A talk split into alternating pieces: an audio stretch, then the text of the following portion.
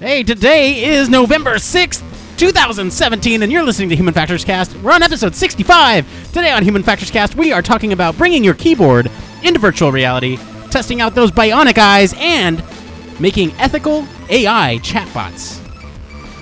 Play that video game music. Human Factors Cast starts right now.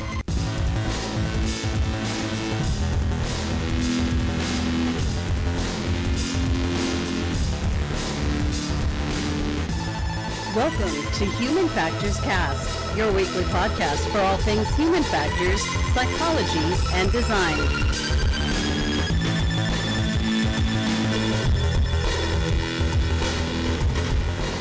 Hello, everybody. Welcome back to another episode of Human Factors Cast. I'm your host, Nick Roome, and I could, of course, I couldn't do this alone. They don't call him Mr. BA for nothing.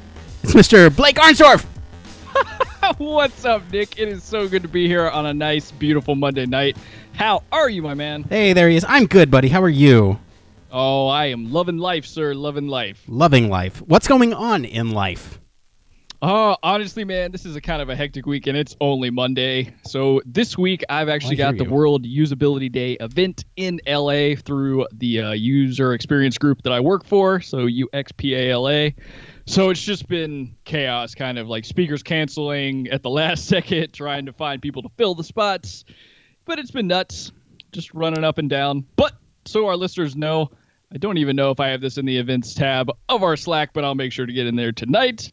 The World Usability Day in LA is coming up on Thursday night. So if you are in town, please come out and I'd love to say hi and talk to you, all that kind of good stuff. Yes, yes. And if any of our listeners do have any events, they could be local, national, international. I don't care. Whatever it is, we are trying to facilitate a place where you guys can come and sort of hang out with us and let everybody know what's going on in the field and uh, all these interesting events that people are going to. Of course, Blake and I here are Southern California, so we tend to have an eye towards the things that are going on around here, but uh, it is a place where you can share anything, and hopefully someone will find something nearby.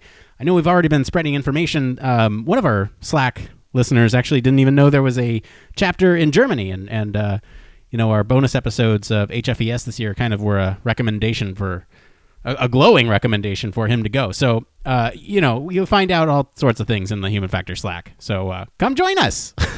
yeah, most definitely, man. I love, t- I don't know, I love talking to people in our Slack. It seems like I, every week I meet somebody new and we just have something else to banter about. yeah, there's been some really good conversation in there. Um, people have been asking about uh, sort of, you know, what are the next steps in their in their uh, in their career, looking into breaking into the field of UX. And we actually have a couple listeners who are volunteering to uh, potentially help us out with um, some subject matter if we are not well, well enough versed in it. So there's that too, and, and it's just a great community. And uh, welcome all of you guys to check it out. It our our link is in the show notes on our website. Pretty much anywhere you can find us, you can find that link as well. Um, but I just want to give a quick shout out to Quinn D joined this week. So if you join our Slack, we will shout you out on the show. And uh, if that's not reason enough, I don't know what is. There you go. Yeah. And thanks again, Quindy, for writing us back. It was good to hear from you again. And I hope some of our advice about career path was helpful. And I can't wait to see the things you do. So Blake, last week on the show, I uh, I mentioned that uh, I, got, I got bit by a dog right before the show started. Yes, I remember seeing that in the Slack or the notes this morning when I was redoing them. Yes, how's your bite? So this is the segment all of the show called Bite Watch. the Baywatch theme is playing. So uh, no, the bite's doing well. I'm, I'm recovering, and mainly this was just an excuse to play the Baywatch theme. Uh, uh, kick back to the '90s. So uh, hope you enjoyed that. All right. Anyway, no, the bite's doing well. Uh, I got to talk about something serious for a minute though. Uh, Animoji. You know what this is? Yes, I saw this on Twitter today. so so my partner got the iPhone X uh, this this weekend. Uh, she's one of the lucky ones, and uh, sh so I was testing out this Animoji feature, and I, I gotta say, man, the facial recognition is pretty good, and it's it's really something else to kind of see your face projected on this avatar that is an emoji.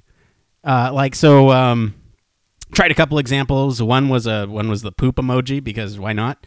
And then one was like a chicken, and then there was a bear or something. I but like I I was just kind of blown away by the facial recognition of the Animoji. yeah, so actually what I saw on Twitter, I didn't see the um the outcome of it, but I saw how they actually were doing it in kind of that, you know, unintrusive way where it just like hits you with the infrared sensors all over your face and they use like a infrared sensing camera to show you like actually how it's hitting your face and where it's coming from on the camera which allows it to really get those nooks and crannies of your face and be so good as far as facial recognition but it's a it's an interesting application for the iphone that's for sure Now, at least for me, um, this has some interesting applications for. Uh, whoa, my God! My thing is going off. It's crazy. All right, yeah, get out of here. Stupid soundboard. All right, anyway, if this has some applications for. Oh my goodness, this is. I need to just shut this thing up. This is. if you like books if you like books oh, okay so here's the story behind this so i have a soundboard and it's like the phantom from uh last week was halloween last week halloween was last week the phantom's coming back and it is like messing with my tablet that i use for a soundboard and it is just not uh, making me have a good time. Anyway, let me get back to the implications of this Animoji thing. So, mapping your face onto an avatar has some huge applications for like the virtual reality field, right? So, if you think about uh, expressing yourself in a virtual environment, if they can do it with this technology, and if you map that into a virtual environment, then you can express emotion to other people in a shared virtual space, which is something that we don't really have right now. And this Animoji is like, I hate to, I, I, I, I hate emoji. Let me just say it. I hate emoji. It's stupid. I don't understand it. Uh, it might just be me getting old, but I, I don't understand it. And, but this is the first time where I kind of looked at it and was like, okay, all right, I see, I see some sort of merit to this. That's funny that you don't like emojis. I mean, I felt the same way previously, but you know what actually made me change my mind was hopping in Slack and using some of the emojis to like, you know, when we when you and I go back and forth, it's like signing off on stories with a thumbs up, trying 100%. to do like short transactions or something like that. Um, yeah. But that's a really interesting use case of something like this with the Animoji, it, like uh, applying it to the VR space Yeah. because it, it's totally doable. I mean, the only part that I would wonder about is how it like captures your the the spot that's I guess covered up by your actual VR headset, right? 'Cause I'm assuming you'd still have to have some sort of camera outside of VR that's like flashing at you, getting your facial features to then like propagate it to the actual emoji or avatar in this case in VR. Sure, but there's ways around that. I mean, there's in unit or in HMD uh, mounted eye tracking software um, that would probably do the trick. So uh, I'm just I'm just interested in to see you know like I, I even asked on the Slack earlier this week if anyone knows anyone that is doing uh, research in VR. I'm getting too far down the VR train, and I know some listeners and there was like I could talk about I could I wouldn't mind listening to a VR podcast, but this is not about VR. This is about human factors. What do you say we get into some human factors news? Let's go, man. Alrighty, this is the part of the show all about human factors news. This is where we talk about sports. Just kidding, that's leftover from last week. This is anything from medical, transportation, psychology, artificial intelligence, virtual reality, whatever it is, as long as it relates to the field of human factors. Blake, what do we got up first? All right. So back in 2015, Microsoft launched its HoloLens as a gaming centric com- consumer headset, but so far very few folks have actually picked it up as picked up picked up as much as a Minecraft craft block using the device, which makes sense with its hefty price tag of about 3k. And that's also because there was HoloLens' success has majorly been with businesses, allowing designers to actually visualize digital changes on real life objects and helping employees do complex tasks or high tech product demos. Now, the HoloLens has actually been certified for use as a basic protective eyewear with an IP50 rating for dust protection in construction zones. And Nick, I was stoked that you put this in the Slack this week because I mean I think it's a an interesting take of a pro a product being launched with like this gaming centric use, but then similar to kind of Google Glass, it finds itself in a completely different and new home, but is still very successful. Yep, uh, yep, yep, yep, yep. Uh, did you make it through that okay, man? Good golly, I don't even That's a- know what that was. I should have practiced before I got on tonight. It's Good okay. A lot, of, lot of tough work words. It's a Monday. yeah. So this is interesting, right? Because the uh, the whole augmented reality being pervasive into the workspace is now one step closer, especially for jobs where you are you are required to engage in potentially more dangerous things where you have to have eye safety on. And this is one way to make eye safety cool if you have a heads up display that helps you display information about your environment on your head and it also doubles as protective eyewear. It's just one of those examples where sort of the uh, the ergonomics behind something and the actual um, what am I trying to say here? The the uh, the design of the applications kind of come together as one sort of unit and allow the user to be protected from multiple angles, right? From bad UX and from um, the physical environment. That's what I'm trying to say. I mean, that makes complete sense, especially when some of the use cases called out in the actual article were people that are repelling or repairing. Man, I can't speak tonight. They were repairing like really big objects like elevators. So this is definitely like alluding back to what you said, very dangerous work. And so any kind of you know extra either information or protection that this particular device, the Hololens, can actually provide is great. And also, you see this in apparently building cars as well, which makes a lot of sense on kind of that industrial floor where you're interacting with a lot of different robots. It's kind of high risk if it's a human in that situation. So, just makes a lot of sense to use. Yeah. Now, one thing I didn't see was did they do anything different to make this uh, IP50 rating, or was it just something that uh, it kind of fell into by default? You know, that's a good question. I don't know if the article actually dives into that because a lot of what the article was really focused on was this has been so successful in the U.S. that countries outside of the U.S. really want this product in their in their factories and in their settings or in their design settings as well. So that was a lot of the focus. The IP 50 rating, although it was really the title of the article was just kind of like thrown in there as a tag, unless you see otherwise.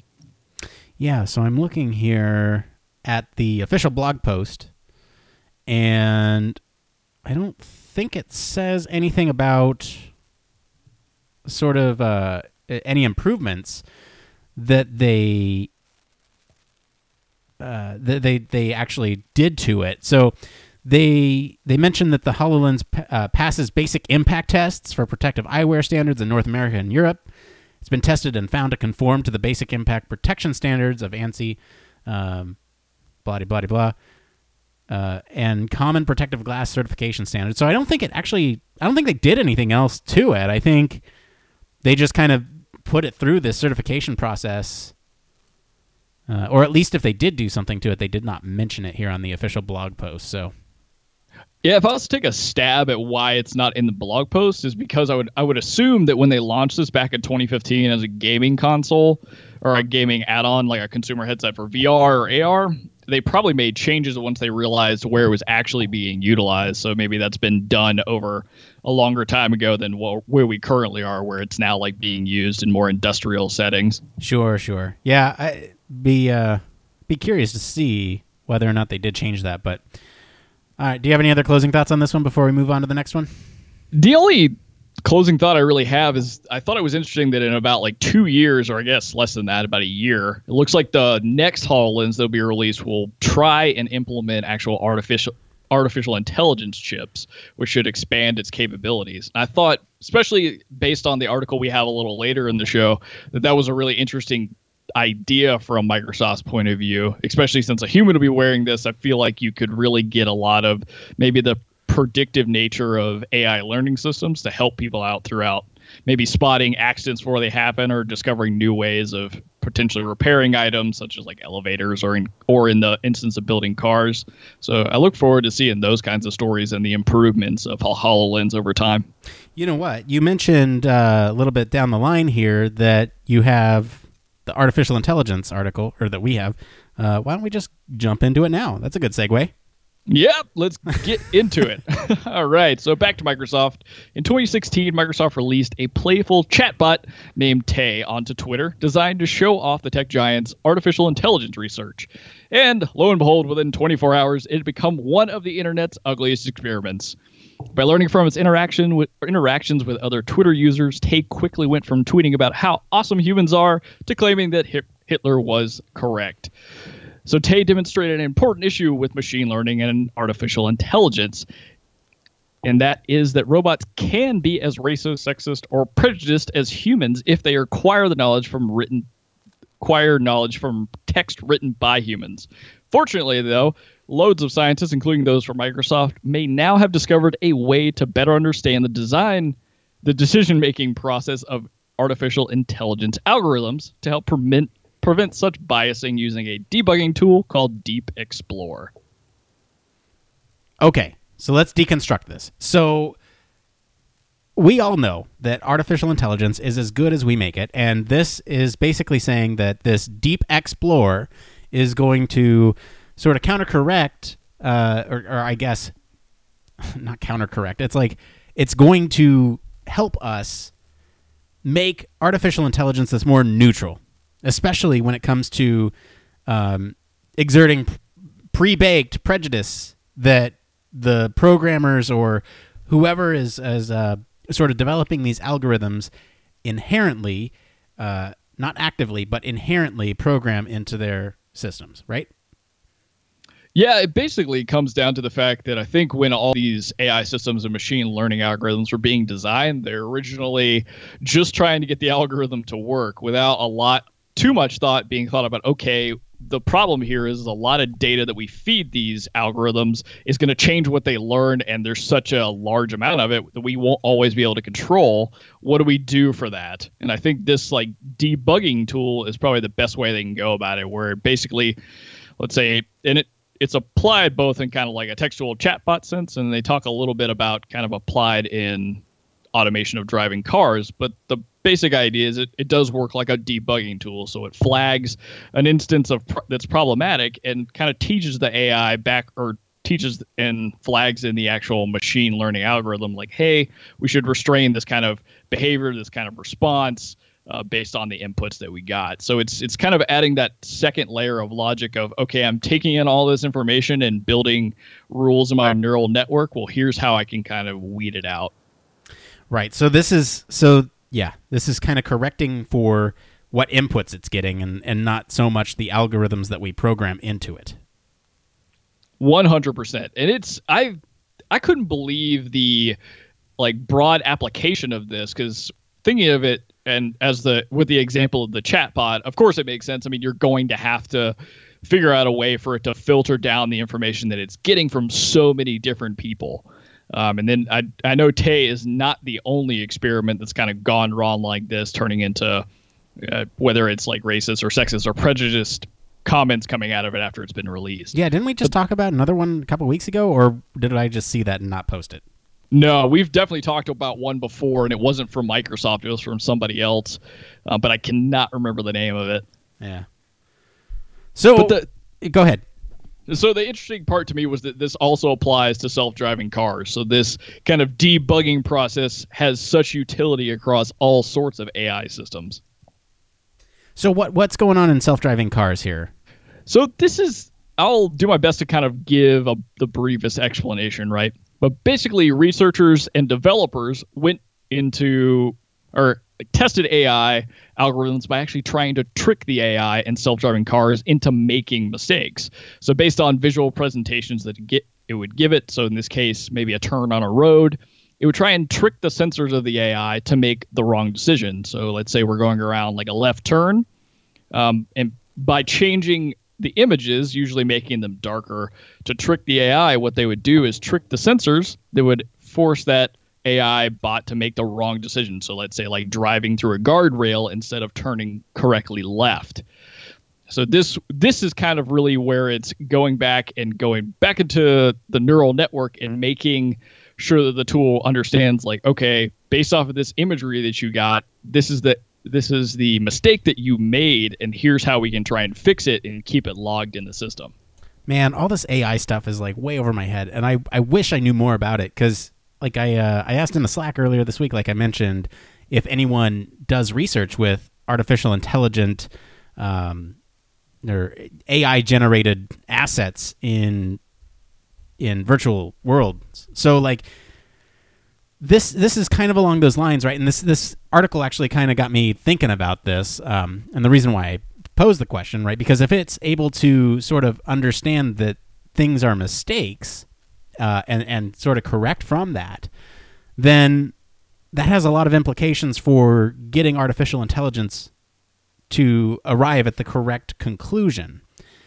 So there's a lot of implications for this, and and I mean we we uh, you know we we joke about it sometimes that the singularity's coming and that it's going to take us over, but um, you know it's cases like this where I, I look at it and I'm I'm just impressed with the the advance, the speed of advance that we are making in the field of artificial intelligence, and I feel honestly like I'm getting a little left behind um, because it's going to be such a unique challenge for us human factors practitioners to design systems in which we are interacting with artificial intelligent agents.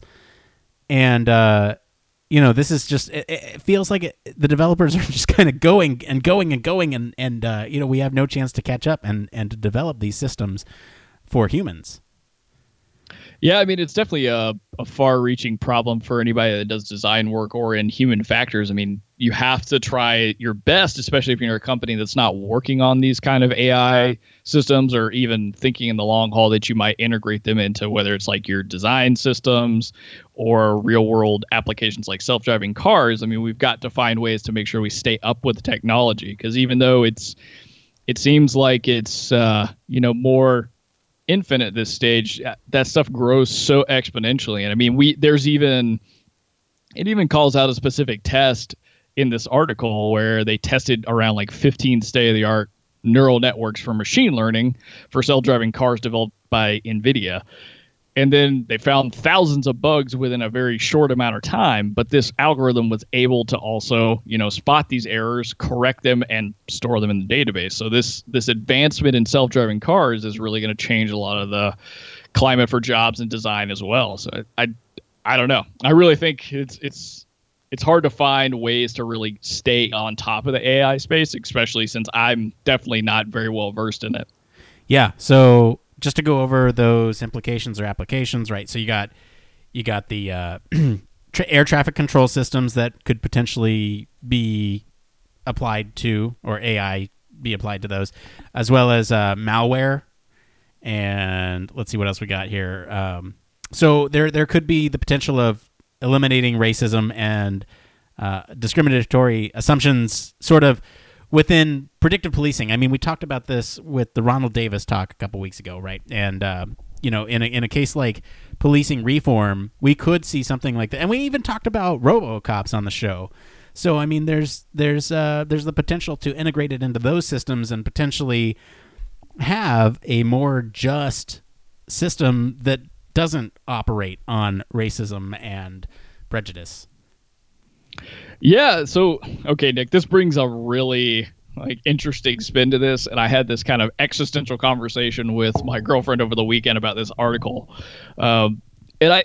As much good as I definitely think will come out of this, I think it does get scary in a few points uh, from the hacking aspect or from who's making deci- the decisions from high up when they design these algorithms. What is, you know, in this case, good or bad, right? Or what are the what are these decision making um, especially decision making choices about decisions that AI will make. Uh, and I feel like that that'll lead into strange legal loopholes and also cybersecurity problems of changing how AI interprets a situation. Uh, and again, this is super. That's super down a dark hole that's decades away, but it's it's definitely something to think about. The advancement of security over the next, you know, few decades and how it aligns with AI, especially if we're talking about integrating AI in you know bigger systems like in the government. Um, yeah. So, just for, food for thought. For sure. I, I love that you and Elise had a existential conversation. about this stuff over the weekend. I, oh, uh, I got so pumped on this article. anyway, you know what another application of this could be? You just mentioned you it got? with the with the whole uh, augmented reality Hololens VR. Boom, segue. All right, what's the next story? Nice. All right. So VR is obviously advancing in leaps and bounds, but some interactions still remain pretty problematic in the virtual world. And one such problem that people have to deal with is using a keyboard. So even if you've been touch typing for decades, just figuring out where your keys are can be hard once you've dropped into another virtual world. But Logitech is looking to seek solve this problem as the keyboard maker extraordinaire is tackling the problem with a small product test of VR keyboards for the HTC Vive that actually overlays a view of your hands into the VR space to help you find the trusty home row keys. So, I Nick, I'm going to have to rely a little bit on your expertise with VR here. Oh, good. Yeah. oh, where should I start?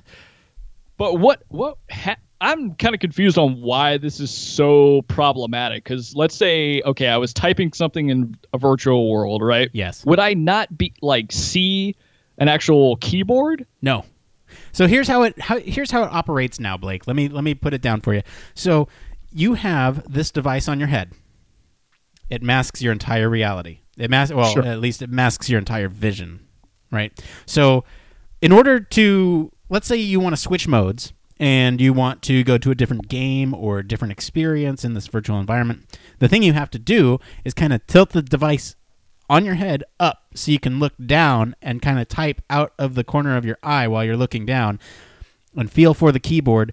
And especially if you're playing a game where you're using keyboard controls like WASD, or if you're using uh, WASD, if you're using uh, like a like a special commands for a virtual experience, right? So, or even a program that you are manipulating a uh, a device, right? It always works better when you can actually see the device that you're manipulating. And so right now, as it stands, you're peeking out the bottom of your eyes, looking at the keyboard.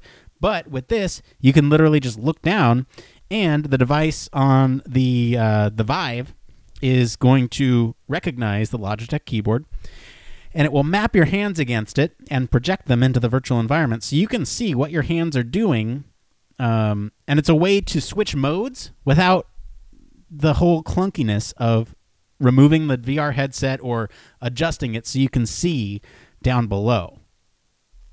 Well, then this sounds like an awesome add-on. Because now that I think about it, my question was a little bit crass. Because of course you're sitting like looking forward, right? Or if you're like in a virtual reality experience, you're probably even if you did look down right now, it probably wouldn't show anything that's outside of the virtual world, right? So this makes a whole lot more sense than if it's a keyboard that helps you or that is helping work with sensors that are actually on your VR headset to know that okay, now I'm looking at my looking down towards my keyboard, here are my hands on the keys and for sure, I totally get that it's a lot easier to type or do whatever you need to do if you can see yourself actually doing it. Yeah, I think we got some audio here from the actual uh, article here. Uh, pulling it up. Music. Many people are expressing some desire to have an effective typing experience in VR, and that's what Logitech has tried to address. We're talking about the Bridge SDK, which we're releasing to developers. It works in conjunction with the HTC Vive Tracker, which attaches to a Logitech gaming keyboard.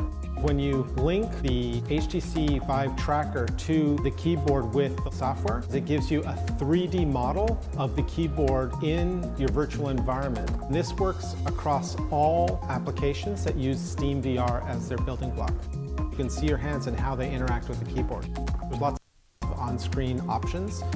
We've done a number of different skins. You can make the border disappear. You can turn the keyboard into a contextual companion for you. Yeah, so that pretty much says it all. I mean, I know, I know, Blake, you couldn't hear the audio, but he was basically going over everything that we just kind of pointed out.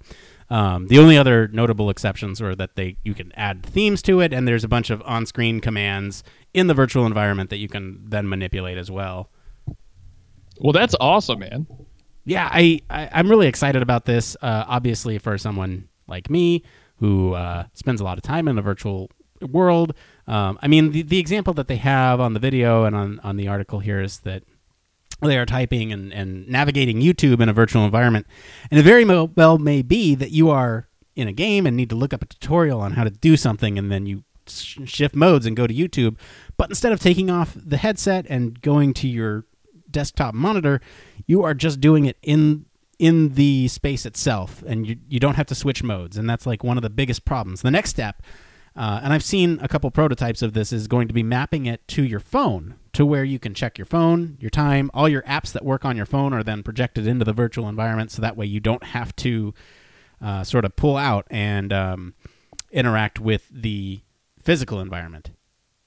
Wow, that that's just going to be such a crazy and different like I don't know gaming or life experience when you're if especially if they once they get headsets down to something that's like not as heavy set on your face because I can just imagine flowing in between my phone, playing a game, watching YouTube, working on I don't know a Google Doc with you or something like that. I just think there's a lot of crazy potential here for sure. Uh, the one thing that I thought was awesome about this article though is that they're releasing it to the um, they're releasing it to to the public to let developers, you know, tinker with it, mess with the SDK, see what's going on. I just I think that's an awesome step to really try and grow this from the community. I completely agree. Yeah, things always work out better I think when you send it out and open source it. Uh, and that way, a lot of people get their hands on it, and a lot of ideas are coming through. Uh, do you have any other closing thoughts on this one before I uh, thank our friends?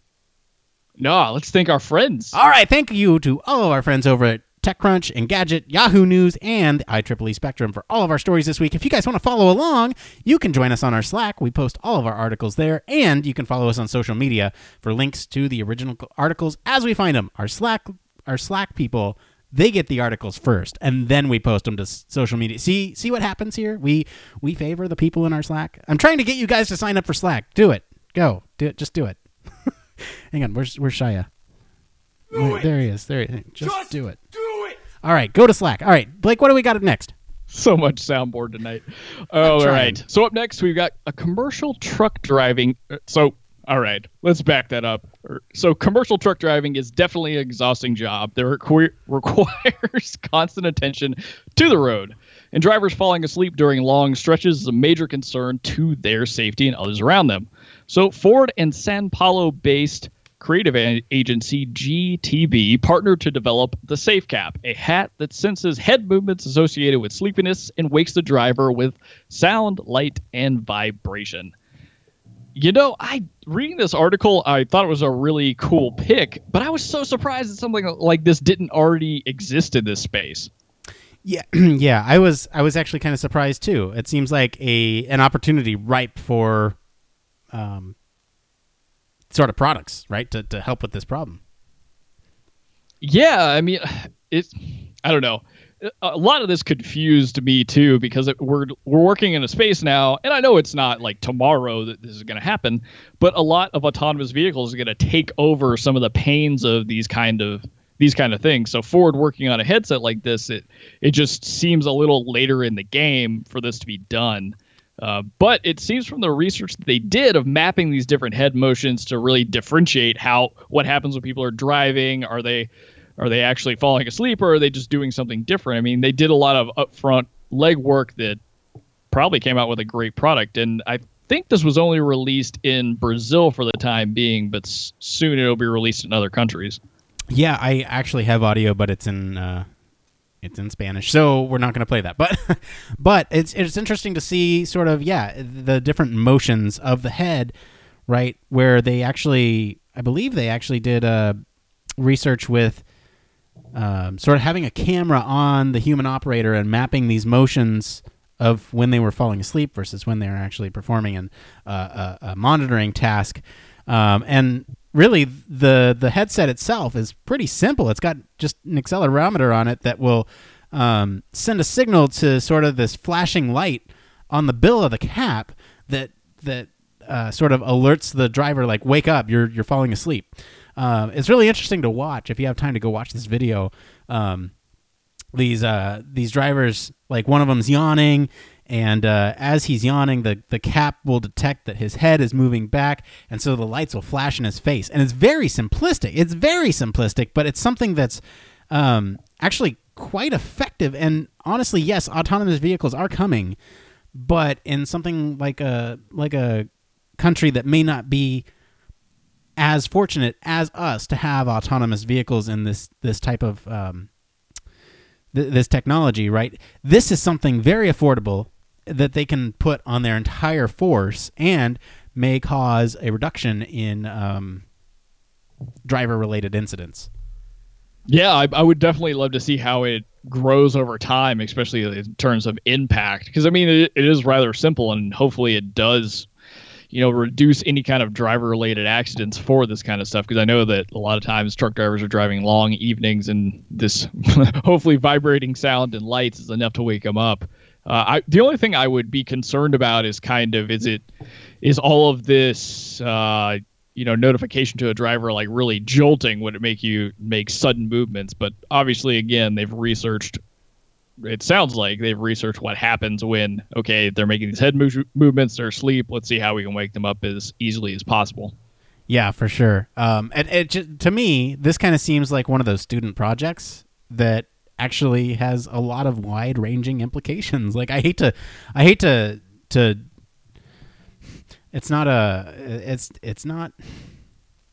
I'm not classifying it as a student project. I want to be careful with my words here. I'm not classifying it as a student project, but it seems like something that could have came out of a student project, um, at least at, at you know the prototype level, and uh, something like this could be uh, something that a lot of people could use. And uh, that's all I'm saying is that even the most simple of ideas can be something that benefits us for something.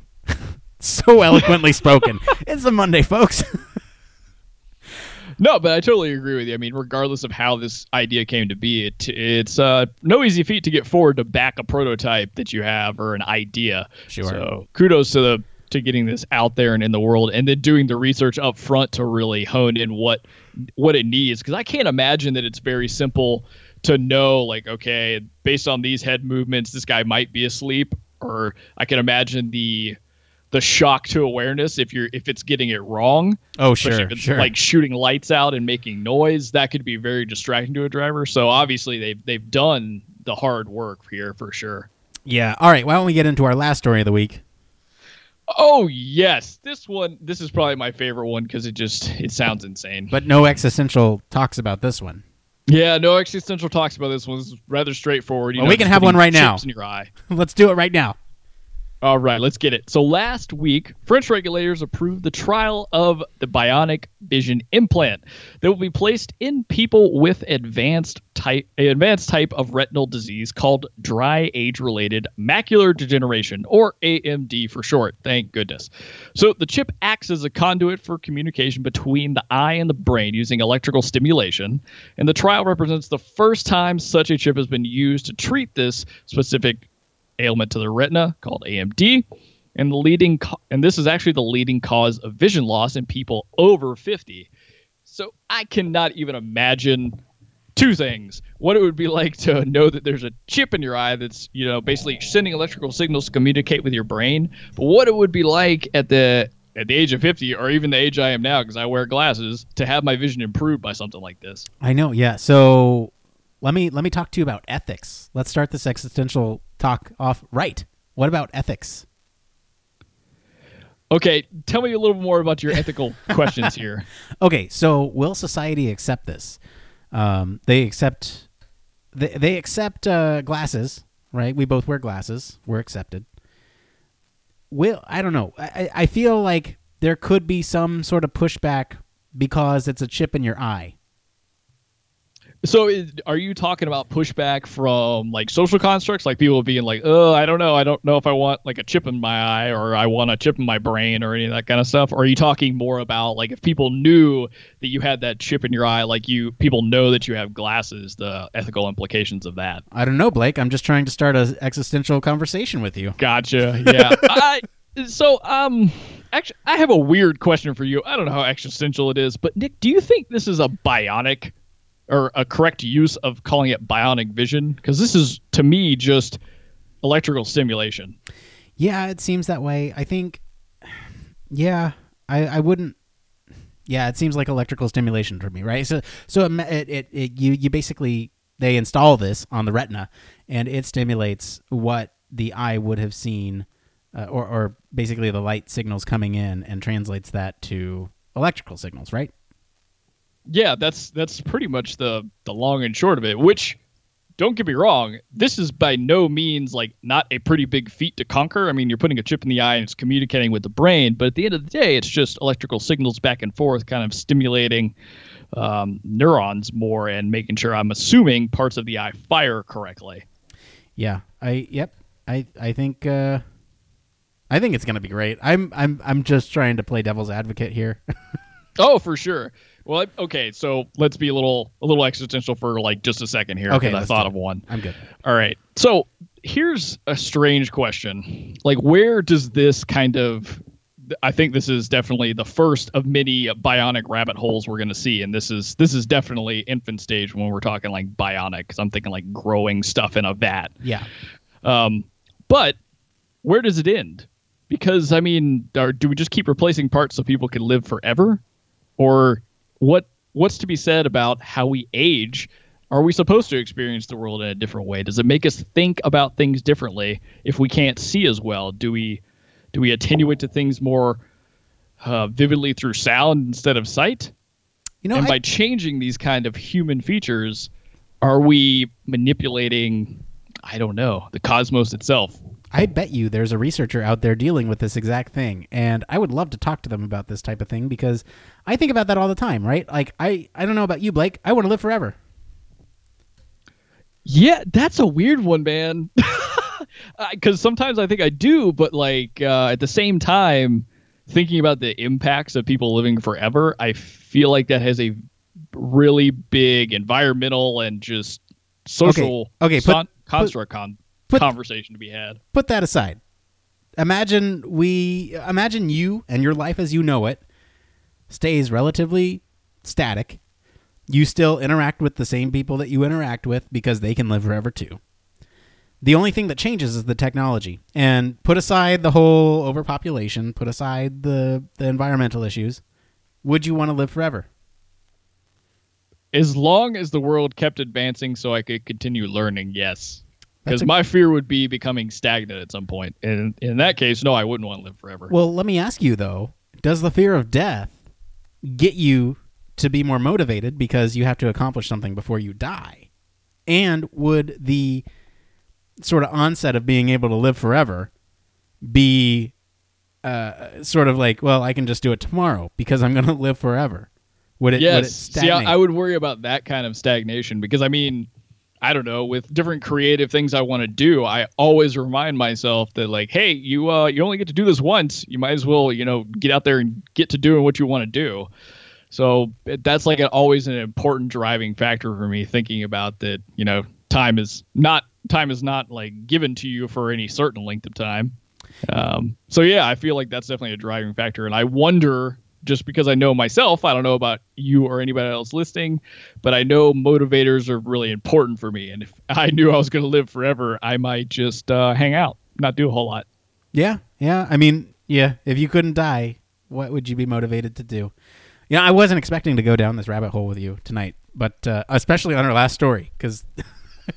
but uh, I do have to say, if any of our listeners do study aging and kind of have a have their two cents about what would happen if technology got so advanced to the part to the point where we could eventually just replace our body parts except for our brains and and live forever. Um, I gotta okay okay before we end with the existential stuff, man. I have to ask you a question What's up, Nick? because I've been I've been thinking a lot about this. I don't know why, but there's this. Okay, so the concept of teleportation, right? You zap all your atoms and digitally reconstruct them somewhere else. How do you feel about this? Um, yeah, this is a conversation I've definitely had before. I, I don't really know how I feel about it. I wonder. So, okay, I love sci-fi, so this is going to sound reminiscent to a specific sci-fi show if anybody has seen it.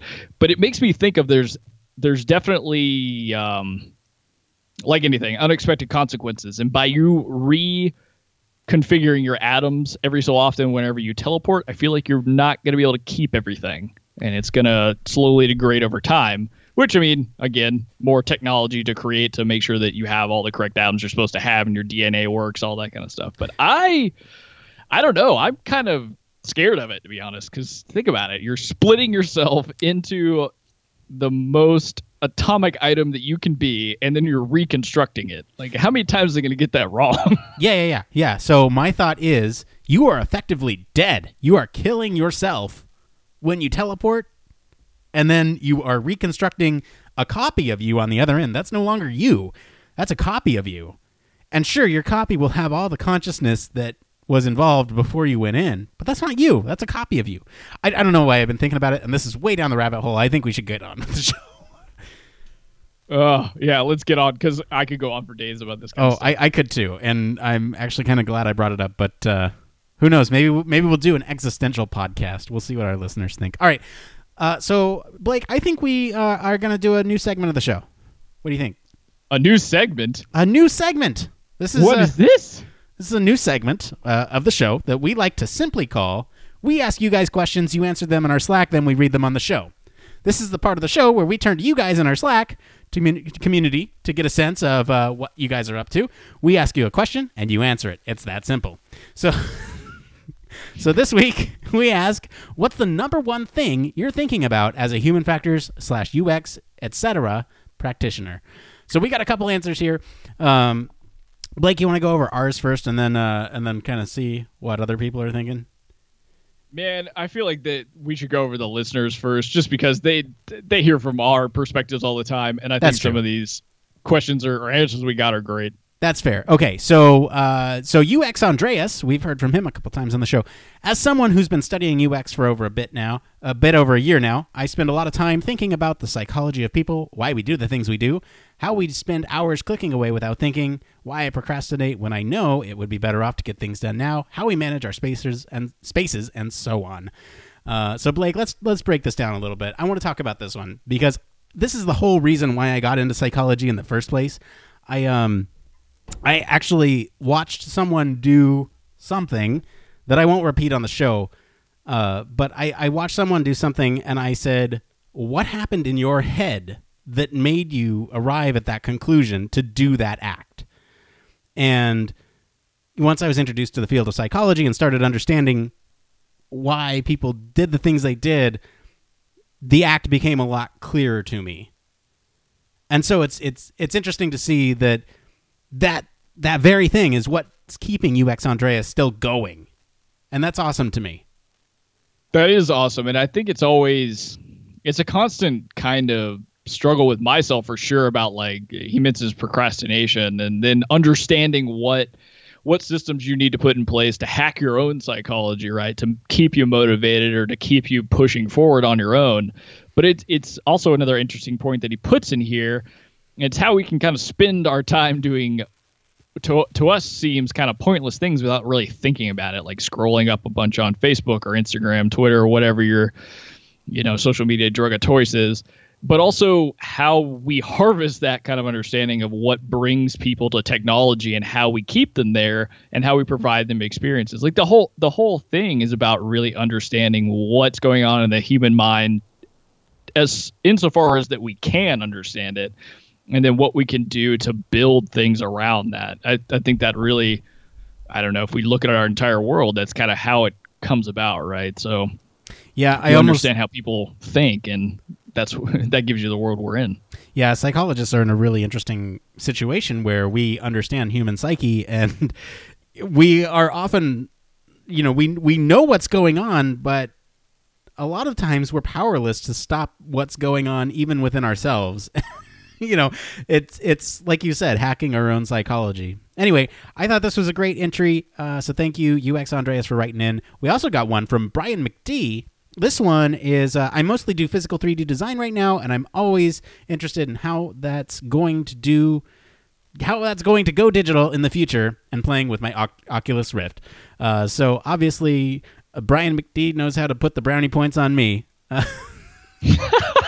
Most definitely high five for having a Oculus Rift of your own. That's awesome. oh yeah, yeah, yeah. I'm uh, I'm curious to see what he uh, what he's playing around with, and I should definitely follow up in the Slack with that. But uh, but I, I got to ask you, Blake, what are you going? What do you got going on right now? Because we we answered this question too, because we like to share a little bit about ourselves as well. Because it's not it's not fun when it's a one way street. Um, let's make these short and sweet though.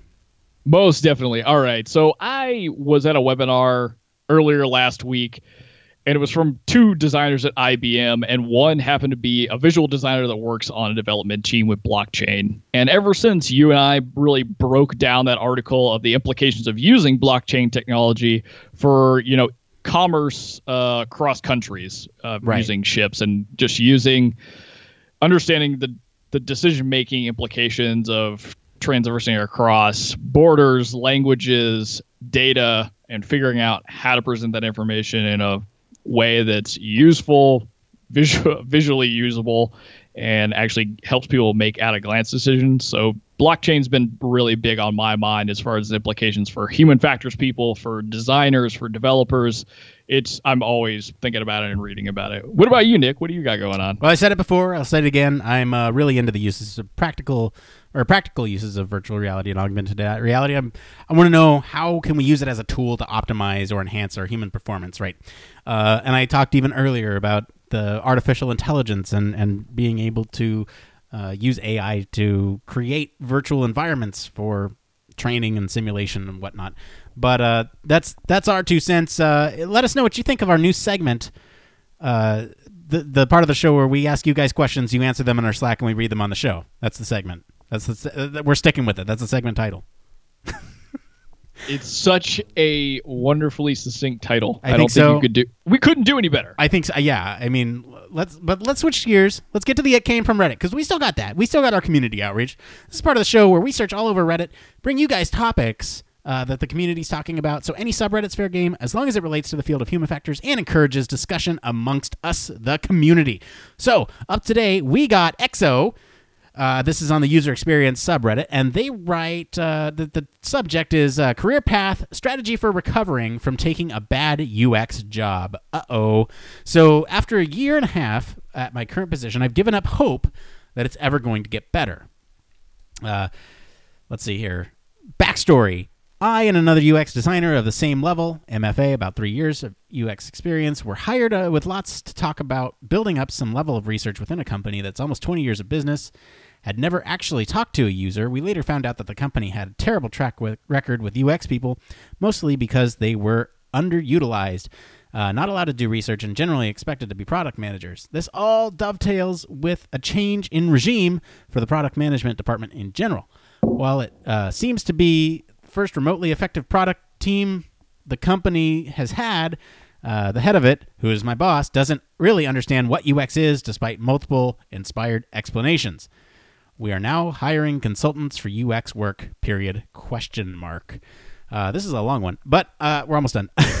I say this long, one, so it doesn't look bad on my resume, and two, because the pay is above average, but I think it's time to go. However, my confidence is in the gutter.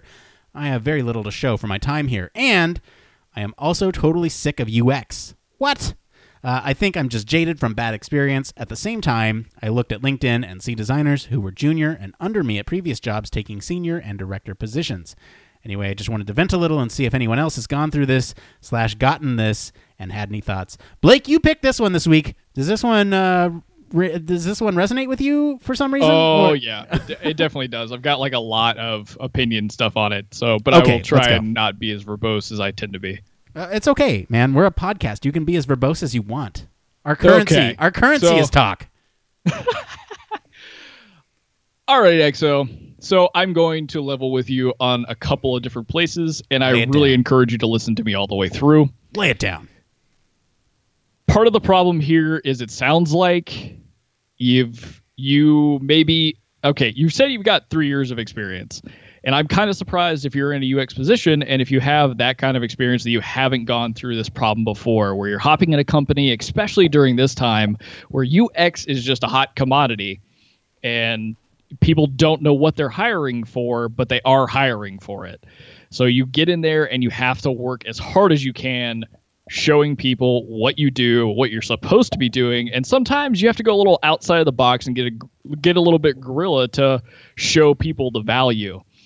And this uh, this this comment you've got here about being underutilized or not allowed to do research or expected to be a product manager, that's typical in a lot of different user experience, or in my case too, human factors researcher jobs, where you get thrown in, people expect you to do things but they don't necessarily know what you're supposed to be doing. And you really have to harness your ability to talk to upper management and know how they understand ROI. Like what what's meaningful to your C-suite teams, what's meaningful to the people that are in product management positions and so on. And you know, I've been in this I've been in this position before where I got in a job. I was really excited because they wanted human factors people, but they didn't know what to do with it. And it sounds like here that I a similar experience I had. You have to really be ready for a grind.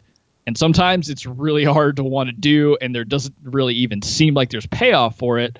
But this is part of being somebody in UX. You have to, you know, evangelize the topic, work outside of your means at sometimes because it says you couldn't do research. Well, what data did you have? Could you do anything with it?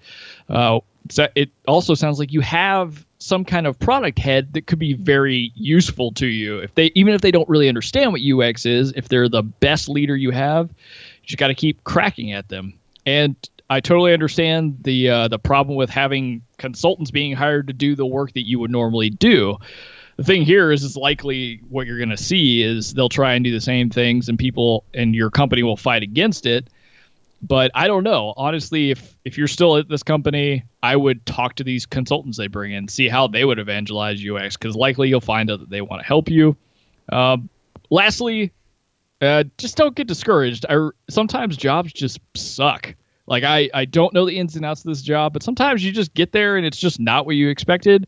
And it sounds like you did the right thing. You stayed for your resume, and your pay is good, so that's a good thing. Don't don't be underconfident. And as far as being worried about not having stuff to show for it, figure it out. Figure out some kind of portfolio piece out. you can put together or some way to talk about the job that spins it positively for you. There there's no way that this entire experience you've had has been all negative. There's got to be at least some some little nugget of UX you either got in or you convinced somebody that hey, this is really important, anything like that. So uh, and I said that was the last thing apologize. It's not. One more. Don't start comparing yourself to other people and worrying about that somebody junior to you that when you guys are at the same level got a better job than you did.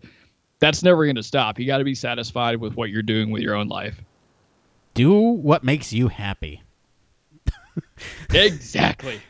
I don't want to end the show on that, but I do want to. I I, I want to. Well, do what makes you happy, right? And and then that's a that's a good way to end the show. Shit, I don't I don't know. I want to speak more to this, but that was such a good. Okay, I will say a couple things here. So, yes, uh, things don't always go the way as planned at a new job, like Blake said.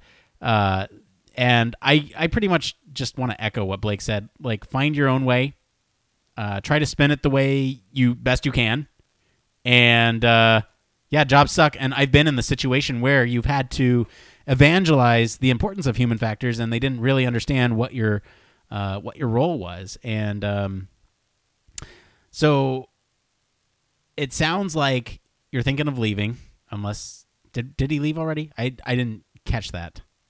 Uh, I read it. No, it looks like that's what they're going to do. And right from the question, it's like recovering from a bad UX job. I don't know. I think they're in a good spot, to be honest. I think so too, and I think I, I don't know. I would see this more of a challenge, right?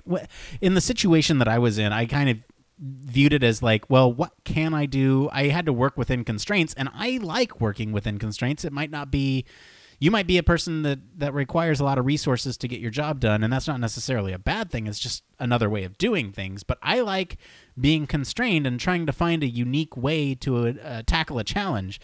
And uh, if you can do that in the job, then uh, you can. That's a lot to put on your resume or portfolio. That you can say like, look, here are all the challenges I faced, and I came out on top, and we figured this out. So, I don't know. Do what makes you happy, right? 100%. Nick, you make a really good point too. Understanding the constraints of the job and what you can do and what you did working in them is a great way to spin whatever you put on your resume or in your portfolio. And honestly, that's good to take to your next job too. Like understand what really didn't work and maybe how you can improve the next organization you go to or improve upon yourself like how you can you know learn to communicate with different stakeholders differently um, there's just, there's a lot that you've learned i still think you're in a good spot and i can't wait to see another job in ux for you yes or maybe the same job and he's doing better but uh, that's going to wrap it up for today. Let us know what you guys think of our stories this week. Did you like them, hate them? Let us know. Uh, let us know what you think of our new segment, too. We ask you questions, you answer them on Slack, and we answer them on the show. Uh, if you have any questions for topics, or suggestions, I guess, or news stories that you want us to cover, you can head on over to our social media. We're on uh, LinkedIn, Facebook, or Twitter at H Factors Podcast. You can join the discussion on our Slack, like I said. Our link can be found in the show notes, website, wherever we are at. Uh, those can uh, on our SoundCloud as well. You can leave us a comment over there or uh, send us an email over at humanfactorscast at gmail.com. Leave us a voicemail at 901 646 1432. That's 901 646 1HFC. If you like what we're doing, want to support us financially, uh, you can support us over at uh, patreon.com slash humanfactorscast. If you like what we're doing and want to support us not financially, that's okay too. We just ask that you subscribe and, you know, leave us a review on Apple Podcasts with an emoji if you can. Can you do that? I don't know. Blake, you should try that. We're about to find out. All right. Or you can go to the Google Play Store or whatever your favorite podcast directory is. And of course, you can reach us at our home on the web, humanfactorscast.com. Mr. B.A. Blake Arnsdorf, where can our listeners go to find you if they want to hang out with you and, uh, you know, ask you for some advice with their career? Oh my goodness, you guys can always find me in the Human Factors Cast Slack. Please join if you haven't already. But if you're looking for me somewhere else on social media, you can always get me on Twitter at Don't Panic UX. As for me, I've been your host, Nick Roome. You can find me on the Slack and pretty much on the Slack because I don't post on Twitter. But if you want to follow me there or on LinkedIn, I'm at Nick underscore Roome. Thanks again for tuning into Human Factors Cast. Until next time, join the Slack. It depends. It depends on if you're in the Slack or not. Join the Slack. Do it. Just join the Slack. Do it. Join the Slack and join the Slack. We'll get you a discount on bionic eyeballs. Video game music. We're joining the Slack.